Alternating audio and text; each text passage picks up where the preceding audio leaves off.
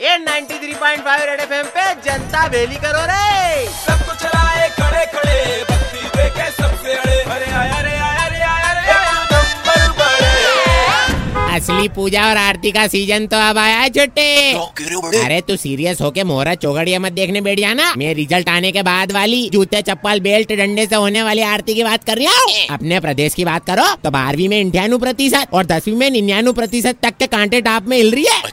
वैसे तो माहौल में सीरियस पना घुला हुआ है कि रिजल्ट का किसी बच्चे पे कोई बुरा असर नहीं पड़े। यहाँ तक कि भोपाल में एक पिताजी ने छोरे के फेल होने पे पार्टी तक दे डाली कि छोरा डिप्रेशन में नहीं आ जावे। इधर प्रवीण भैया अलग ही लेवल पे पहुँच गए, बोले कि अपन बच्चों के बड़े होने से पहले ही फेल होने पे पार्टी करने की आदत बना लो। अगर सैलरी आने में देर हो जावे तो केक काटो, अगर घर में चोरी हो जावे तो फटाके फोड़ो, अगर अप्रेजल नहीं होए या बोनस नहीं मिले तो मोहल्ले में मिठाइयाँ बंटवाओ, और अगर मैसेज समय से पहले मायके से वापस आ जावे तो भंडारे करवाओ। मैं तो बोलूं छोटे कि सबसे पहले छोट छोरियों उनको ये सीख दो कि किसी भी परीक्षा में परिणाम से ज्यादा मेहनत है जरूरी, इसीलिए टेंशन मत ले और लगा दो जान पूरी। हाँ नहीं तो 93.5 रेड एफएम पर।